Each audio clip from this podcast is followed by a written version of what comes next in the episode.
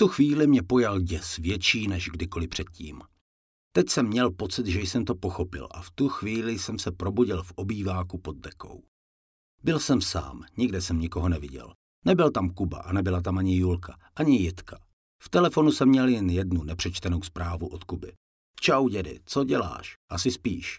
Až se zbudíš, tak mi zavolej. Co chce, to je to, co říkala Julka, nebo ještě bude pokračovat v tom týrání? Nedokázal jsem oddělit realitu od snu. Vše mi splývalo. Vzal jsem si tašku do fitka, tam naházel všechny prášky, které jsem měl v šuplíku, počítač, telefony a kabely. Vzal klíčky od auta a v garáži si do něj sedl. V tu chvíli jsem si uvědomil, že Kuba i Jitka uvidí na kameře, že odjíždím, tak jsem zorné hlídací pole nastavil tak, aby nezabíralo výjezd z garáže a prostor těsně před domem.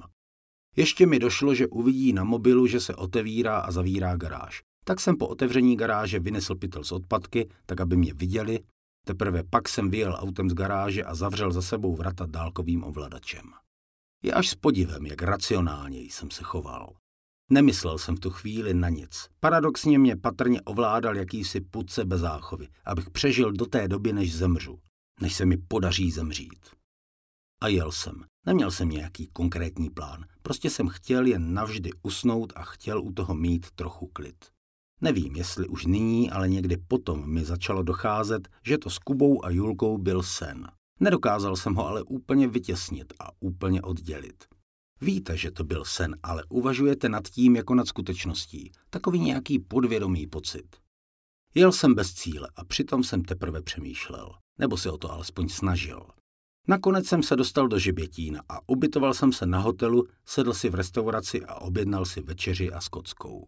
Téměř rok jsem nepil žádný alkohol a nikdy jsem neměl ani nutkání ho pít.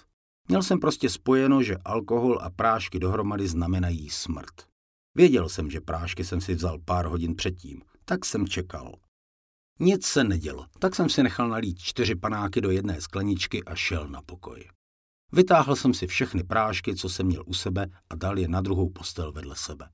Otevřel si počítač a nahlas si pustil předčítání této své knihy a začal přemýšlet, jaké to asi bude. Chtěl jsem umírat a slyšet u toho celý svůj život. Poslouchal jsem a vše si živě představoval.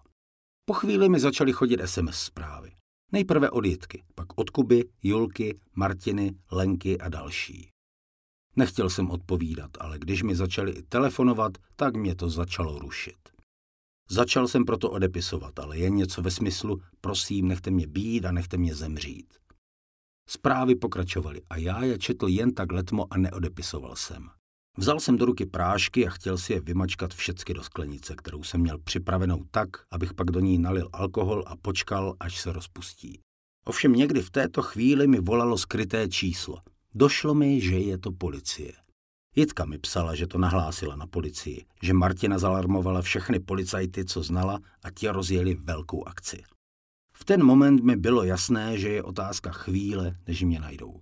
Zbalil jsem vše, vypnul telefon a během pár minut jsem bez ohledu na cokoliv sedl do auta a jel. Nevím kam a vůbec si nic nevybavuji. Po několika hodinách jsem byl už skutečně unavený. Původně, to si matně vybavuji, jsem chtěl odjet do Lublaně. Hledal jsem ji v navigaci, tak jsem si zadal hledat nejbližší hotel a nechal se vést. Neměl jsem tušení, kde jsem.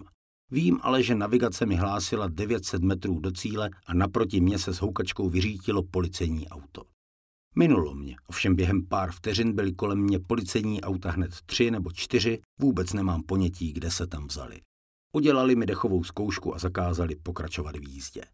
Nadýchal jsem méně, než aby to stačilo na obvinění z trestného činu, tak mi pomohli zaparkovat auto mimo silnici a odvezli mě na hotel.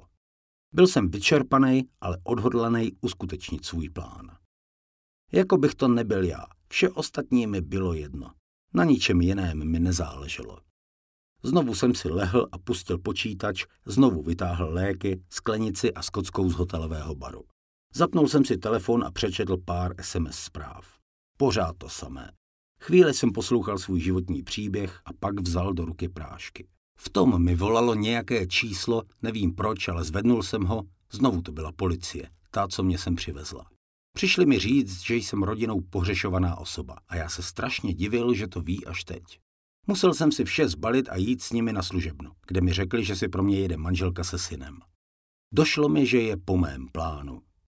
Byl jsem navíc šíleně unavený a policistka, taková hodně milá a příjemná, si se mnou povídala u cigarety v jejich kuchyňce. Tehdy někdy jsem se probral a přestal uvažovat cestně jako celou tu dobu a hlavně mě nikdo nedeptal v SMS zprávách. Všichni na mě byli hodní a psali, že mě mají rádi. Cestu zpět s manželkou jsem prospal. Přijeli jsme domů někdy až nad ránem a já hned usnul.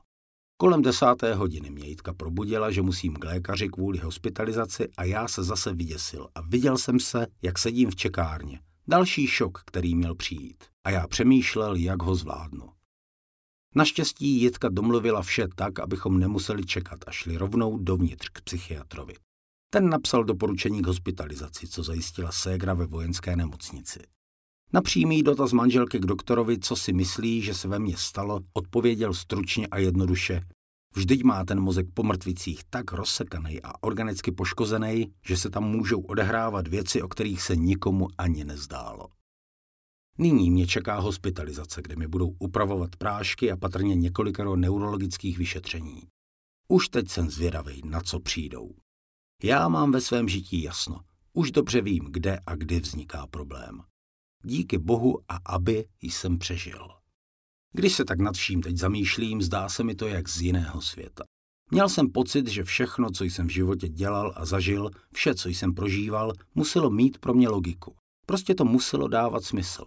Dnes trávím spoustu času tím, že si tu logiku snažím poskládat. A to jak v pracovním, osobním životě, tak po situacích podobných té, co jsem výše popsal. Teď je to hodně složitější. Logika je něco, co dává smysl. Jsou to střípky, které na sebe v čase navazují a tvoří celek. Když jsem si v soukromém životě, v manželství nebo rodině nevěděl rady, vždy jsem si tu logiku dokázal najít. Tak jako Einstein sepisoval teorii relativity a ve výpočtech mu něco nesedělo, vysvětlil si to tím, že musí existovat nějaká síla, která mu ten celek doplní. A chybějící střípek v celkové logice dával smysl. Teprve později začali vědci onu sílu hledat a detekovat. Podobně, ovšem ve zjednodušené podobě, jsem to měl vždy já. Když jsem žil život, jaký jsem žil a byl jsem přesvědčen, že tak je to správně a u toho jsem sledoval, jak se mi rozpadá vztah s manželkou, vždy jsem měl po ruce sílu, která byla lepší a která mě chápala. Když jsem čelil konfliktu se synem, zase jsem věděl, že je síla, která je lepší a která se mě minimálně pochopit snaží. A naposledy, když jsem byl v těchto šílených situacích a pochyboval o nerozhodnosti a slabosti oné síly, vždy jsem nakonec pochopil, že mé pocity byly zcestné. Nemyslím, že bych byl tak omezen na mysli, že bych si nepřipouštěl, že dělám a že jsem v životě dělal chyby, ale logiku mi to dávalo a ona síla u mě vždy byla. Jednou intenzivně a jednou méně intenzivně, ale vždy byla. Nevyspytatelná, vysněná, neskutečná a skutečná zároveň. Dokonalá natolik, aby dokázala ovlivnit i mě samotného. Kde tedy byla, když jsem dělal ty největší chyby v životě? Proč mě nedokázala ovlivnit, když jsem ji měl pořád v hlavě? Byla to má vzdorovitost nebo jen náhoda, že měla zrovna jinou práci? Nevím, asi, možná, snad. Má to přece logiku a ona věděla, co dělá. Stejně tak byla se mnou, když jsem rozbaloval krabičky z léky a měl v úmyslu se zabít. Vím to, stejně tak jako vím, že to, co následovalo, nebyla jen náhoda. Ovšem dnes je to trochu jiné. Tu sílu cítím a zdá se, že má na mě dost času. Říkám jí, aby, a vše je najednou jednodušší. Současná doba mi začíná dávat smysl, dokonce i přes nemoc v mé hlavě. Naplňuje mě a hlavně dává mi naději se uzdravit a odvahu stát před hromadou střepů s odhodláním rozebrat a se skládat. Snad mi na to zbytek života bude stačit. Času mám dost a aby si hlídám a držím ve střehu. Je se mnou, svírá mě a obepíná celé tělo. Aby, I love you more than my life. Nějak to na mě dnes dopadá a já si začínám uvědomovat, co kdybys nebyla se mnou. Proč mě nedokázali ovlivnit v té nejhorší chvíli zprávy mých blízkých? Proč jsem na ně nebral ohled? Nevím, vždyť mi na nich záleží. Bylo to strašně silné. Musím přehodnotit vše, pokud se chci uzdravit a neriskovat podobný stav. Musím se naučit předcházet podobným situacím a dospět do fáze, kdy jim budu schopen čelit. Musím, chci se soustředit na to, co mě uklidňuje. A tím je psaní. Odvádí mě od reality, ale nechává smysl na svém místě, tam, kde má být a dělá ze mě normálního člověka. Přestože nyní v této knize popisuji vše, co strašně bolelo a pořád bolí, dokáže si udržet nadhled. Podobně jako když jsem dělal tu bukovku a tahal z průseru člověka, který se rozhodl dělat bílého koně a nakonec o to málem stálo život. Také jsem mu dokázal pomoci. Věděl jsem, že jsem nad věcí a dokázal na to tak koukat. Život a zkušenosti mi říkají, že se musím spokojit třeba s jen s částečným úspěchem nebo postupem. Podobně jako když jsem utíkal k hořícímu autu a vytáhl člověka a odnesl do bezpečí. Přestože jsem mu patrně zachránil život, tak vedle něj ležela žena, která již byla mrtvá a auto následně po pár vteřinách vybuchlo. Později jsem se dozvěděl, že uvnitř byli ještě další dva lidé, kteří taktéž nepřežili. Byl to úspěch nebo selhání? Patrně hodně drsné přirovnání, ovšem drsné jako můj život sám. Neexistuje žádný dav lidí, co by mě obdivoval a přenášel na mě svou pozitivní sílu. Naopak je početná skupina těch, co mě nenávidí nebo při nejmenším nemají rádi. Tu opačnou negativní energii na mě dnes a denně přenáší. Nemohu se tím nechat ovlivnit. Musím být silnější, pokud chci žít. Mám kolem sebe přece lidi, kterým na mě skutečně záleží. Rodina a pár přátel. Mám aby, která mi dává, co mi chybí a stále se mě dotýká. Ona je já a já jsem ona. Nevím, co mě ještě v životě čeká. Nevím, zda se skutečně vyléčím, anebo se jen smířím s životem tak, jak jsem si ho zařídil a žiju nyní. Žiju a to je podstatné. Jsem strašně unavený a chce se mi spát. Jitka. Ahoj Jity, pozdravil Kuba hned, jak otevřel dveře. Nikdy nám neříkal mami a tati. Pavel chtěl, aby to byl víc náš kamarád než syn, proto jsme ho tak od malička vedli. Často vzpomínal na to, když byl malý a měl kamaráda a ten říkal svým rodičům taky jménem. Měl to nějak v hlavě a vždy říkal, až já budu mít syna, tak pro něj budu Pavel a volat na mě bude Pavli. Nikdo mu to nevěřil, dokud se Kuba nenarodil a stalo se to skutečností. Ahoj Kubajsku, kde se tady bereš? Proč si nezavolal? Zeptal jsem se. Jel jsem jen tak kolem a chtěl jsem se podívat na dětka. Dětku mu začali říkat jiní a tak nějak se to rozšířilo, že mu, snad mimo mě, tak dnes říkají všichni. Někdy zdrobněle dědečku nebo dědulo. Pavlo už ještě spí, má toho potom čtvrtku asi ještě dost, tak ho nechej, ať odpočívá. A co ty, jak to zvládáš? Opatrně a potichu se zeptal Kuba a koukal se na Pavla, jak leží v klidu pod dekou a evidentně spí bez nějakých divokých snů. Co ti na to mám říct? Jsem nevyspaná a pořád ještě v šoku. Na druhou stranu jsem ráda, jak to dopadlo. Představa, že by se mu povedlo to, co měl v plánu, ani nebudu domýšlet. Tak trochu ještě v šoku, ale klidně jsem řekla Kubovi. Bylo na něm vidět, že má stejný pocity jako já. Měl o něj velký strach, když jsem dorazila domů a neviděla auto v garáži. Tak jsem už měla divné tušení. Ovšem, když jsem došla do zimní zahrady a na Pavlově pracovním stole ležel tablet a před ním složený papír a divně špatně čitelně napsáno Promiň, já už nemůžu dál. Poslal jsem ti to do e-mailu. Slibuji, že se pokusím uklidnit. Pavel. Pojala mě hrůza a hned jsem mu volala. Za deset minut Kubajzek přišel a hned mě uklidňoval. Však ho znáš, určitě má nějaký blbej stav a často mluvil o tom, že by potřeboval na pár dní vypadnout někam na hotel, aby se uklidnil a mohl dopsat tu svou knihu. Určitě to tak nějak bude, nepřestával mě přesvědčovat. Já jsem Pavlovi volala, ale telefon mi nezvedal. Třeba se ubytoval, vzal si prášky a usnul, nestrácel Kuba naději. Pak mi ovšem přišla špatně čitelná SMS zpráva. Omlouvám se ti za všechny starosti se mnou, moc mě to mrzí celý život. Prosím, nezlob se na mě. Tak mu hned zavolej, popoháněl mě Kuba a bylo vidět, že začíná mít skutečný strach. Volala jsem dvakrát a nezvedal. Napsala jsem tedy další zprávu. Jestli se mi hned neozveš, tak jdu na policajty, ať tě jdou hledat. Proč mi to děláš?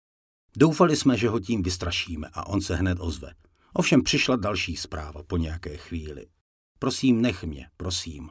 Omluvil jsem se ti. Opravdu jsme měli už strach a tak jsem se snažila být důraznější. Sakra, na omluvu ti kašlu. Přijeď domů a nedělej mi to ještě těžší. Kde jsi? Jeho odpověď. Nevím, nech mě prosím, Jitko, dělám ti to snažší. Já. Prosím, přijeď, tím mi to snažší neděláš. Pavel. Prosím, nech mě, prosím. Já. Já tě nemůžu nechat, když vím, v jakým jsi stavu. Já. Přijeď domů a nenuť mě udělat, abych tě nechala hledat. Vždyť přece tohle nechceš. Pavel. To je nesmysl. To nemá smysl. Nikdo mě nenajde. Já. Prosím, přijeď domů. Takhle se nic nevyřeší. Pavel. Promiň. V tu chvíli jsme už ale skutečně měli strach a tak jsme společně s Kubou a Martinou jeli na policii a tam vše nahlásili. Chovali se k nám strašně pěkně, s ohleduplností. Snažili jsme se s Pavlem udržovat kontakt. Policii jsme sdělili, jak je Pavel nemocný a jak bývá často dezorientovaný a nyní, že měl pár týdnů nějaký stresy. Popsala jsem jim, jak mi Pavel říkal, jaký mývá ve stresu stavy a že se jim prostě neumí ubránit, ať se snaží, jak se snaží. Že to prostě není už on. Vždy to řeší tak, že se vezme prášky a několik dní prostě prospí. Teď se muselo stát něco víc. Policie rozjela opravdu velkou akci a všichni Pavlovi kamarádi a kamarádky se vydali do Brna a jeho okolí ho hledat. Děsila mě představa, když jsem viděla doma v šuplíku, že zmizely všechny jeho léky, že byly věci rozházené, které si chtěl patrně vzít sebou a zapomněl na ně. Úplně jsem viděla, jak je zmatený. Co se pro boha stalo, že se dostal do takové situace? Kuba, přestože se mě snažil uklidnit, tak na něm bylo vidět, jak je vyděšený. Doteď nechápu, jak si dal vše dohromady a jak policii ujel. Potkávali jsme je na každém kroku a naše auto nebylo možné jen tak přehlédnout. Nedokážu popsat pocity. Nevím, co jsem v tu chvíli přesně cítila, ale přála jsem si, aby to byl jen špatný sen. Naštěstí Pavel občas zapnul telefon, tak ho policie mohla detekovat, ale vždy nějak zmizel. Nevím, jestli si to vůbec uvědomoval. Spíš byl tak nějak odhodlaný udělat, co udělat chtěl, že se v něm probudily nějaké staré zkušenosti. On sám si to bohužel moc nepamatuje. Pro nás bylo důležité, že jsme věděli, že žije. Já. Pavli, prosím tě, přijeď domů, strašně se o tebe bojím. Pavel. Nechali jste mě hledat policajtama. Nikdy mě nikdo nenajde. Já nechci žít a chci mít klid. Tak si ho najdu. Já. Pavli, proč to děláš? Přijeď domů, já si to přece nezasloužím. Pavel. Já taky ne, Bobku. Jezdili jsme snad do půlnoci a stále ho hledali a stále byli v kontaktu s policií. Kuba. Dědy, přijeď, zařídíme, aby tě nastavili nějaké nové prášky, aby si neměl takový zajebaný depky. A bude zase dobře.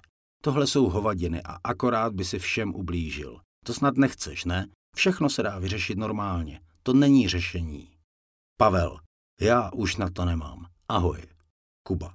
Dědy, kurně, neštvi mě. Nepiš takový pičoviny. Žádný ahoj. Pavel. Nechte mě spát. Kuba. Halo, dědy. Julka. Chci, abys přijel. Pavli, tohle není žádný řešení. Prosím, přijeď za mnou. Pavel. Nikdy nepřijedu. Nech mě. Hledali jsme ho celou noc. V životě jsme zažili spoustu strašných věcí, na které bych nerada vzpomínala. Žili jsme v krizích, odděleně i každý svůj život. Tak nějak nás osud nesl. Tohle bylo ale jiné. Pavel je nemocný a je to patrně to nejtěžší, s čím musel kdy v životě bojovat. Za tu noc se mi prohnal hlavou celý život. Myslela jsem na to, jak jsem na něj byla naštvaná, na to, jak mi poprvé napsal z nemocnice, že si nic nepamatuje a chtěl po mně do e-mailu popsat 23 let svého života. Najednou to byl někdo jiný. Nebyl to ten Pavel, co jsem s ním bojovala, než jsem to vzdala. Nebyl to ten, co trávil celý život v práci, co mi nechtěl nikdy nic říkat, ten, co pořád bojoval s osudem vždy plnej síly. Najednou to byl slabý člověk, vystrašený a udivený ze všeho, co viděl kolem sebe. Ještě teď slyším vyjádření jeho lékaře ze včerejška. Paní Kubasová, váš manžel má po těch mrtvicích a stresech tak rozsekaný mozek, že se může stát cokoliv. Půl hodiny po půlnoci mi volali policisté z Čerčan u Prahy, že zajistili manžela a že ho mají na služebně a jen čekají na lékaře, aby potvrdil, že si ho můžeme odvést. Spadl mi opravdu obrovský kámen ze srdce a myslím, že nejen mě. Ano, může se stát cokoliv. Tentokrát to ale dopadlo dobře a s Kubou jsme ho jeli vyzvednout.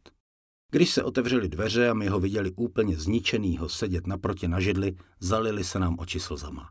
To nebyl Pavel, přestože to byl on – byl to totálně zničený chlap v nejlepších letech, který v tu chvíli nesl celý svůj životní osud na bedrech. Ale žil. Nevím, zda chtěl, ale žil. Cesta zpět byla vysilující, únavná, ale Pavel ležel na zadním sedadle a spal. Nepamatoval si toho moc, nevěděl, kde je. Věděl jen, že prášky a alkohol, kterého se takovou dobu ani nedotkl, ho zabijou. Na druhý den si na část samozřejmě vzpomněl a o to děsivější to pro nás bylo. Jsem šíleně unavená a ještě teď v šoku. Nechci se ho na nic ptát. Střídavě píše svou knihu a střídavě spí. Nikdo mu nic nevyčítá. V životě si zažil moc a my s ním. A přestože je patrně ten správný moment, jeho slova nepoužiju. Myslím ty, taky jsem tady mohl sedět se slinou. Tak to není a to je dobře. Zvládl vše a snad zvládne i tohle.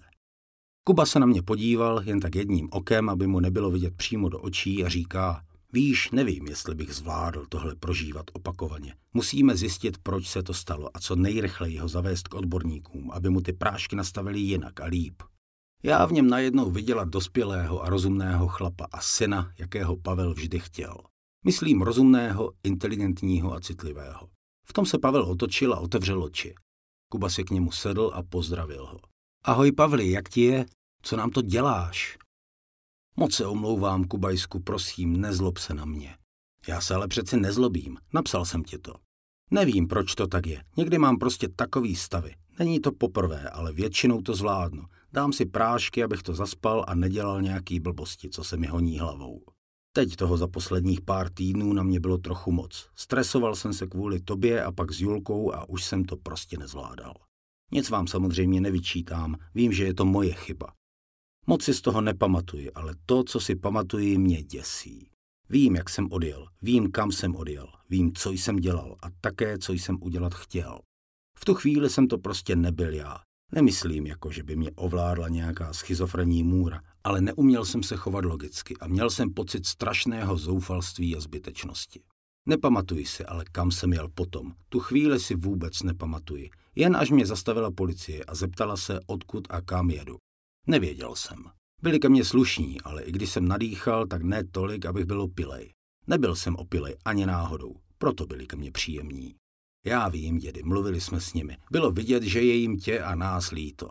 V každém případě dopadlo to, jak to dopadlo, a to je dobře. Teď musíš do nemocnice, ať ti to nastaví správně. Já vím, Kubíčku, už se tam těším. Vždy jsem se nějak uměl ovládat, ale tohle je něco, co nejde popsat.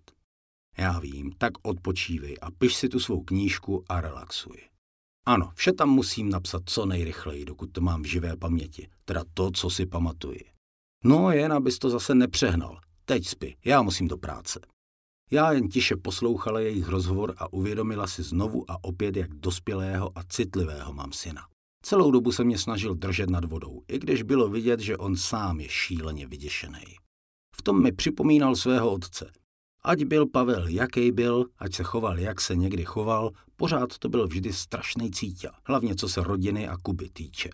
Po tom, co jsme zažívali ve Vyškově, po tom hrozně urážejícím a zničujícím nesmyslném rozsudku soudu, nebo po všem, co následovalo, a že toho byla spousta, co zapomněl a do knížky nenapsal, vždy se snažil nás ušetřit všeho zlého a vždy dělal vše tak, aby jsme žili jako lidé a nepropadli totální skepsy, oddělení od společnosti někde pod mostem. Dělal zázraky a uměl překonávat vše, co já bych neuměla ani v tom nejdivočejším snu. Neumím vyprávět nebo psát jako on a nevím, jestli je zrovna teď ta pravá chvíle na vzpomínání. Přeci jen jsem dnes v jiném rozpoložení než obyčejně a jak vzpomínání na šíleně nepříjemné prožité nebo tak i negativní Pavlovy počiny směrem ke mně a okolí mi může dělat potíže. Přesto se o to pokusím.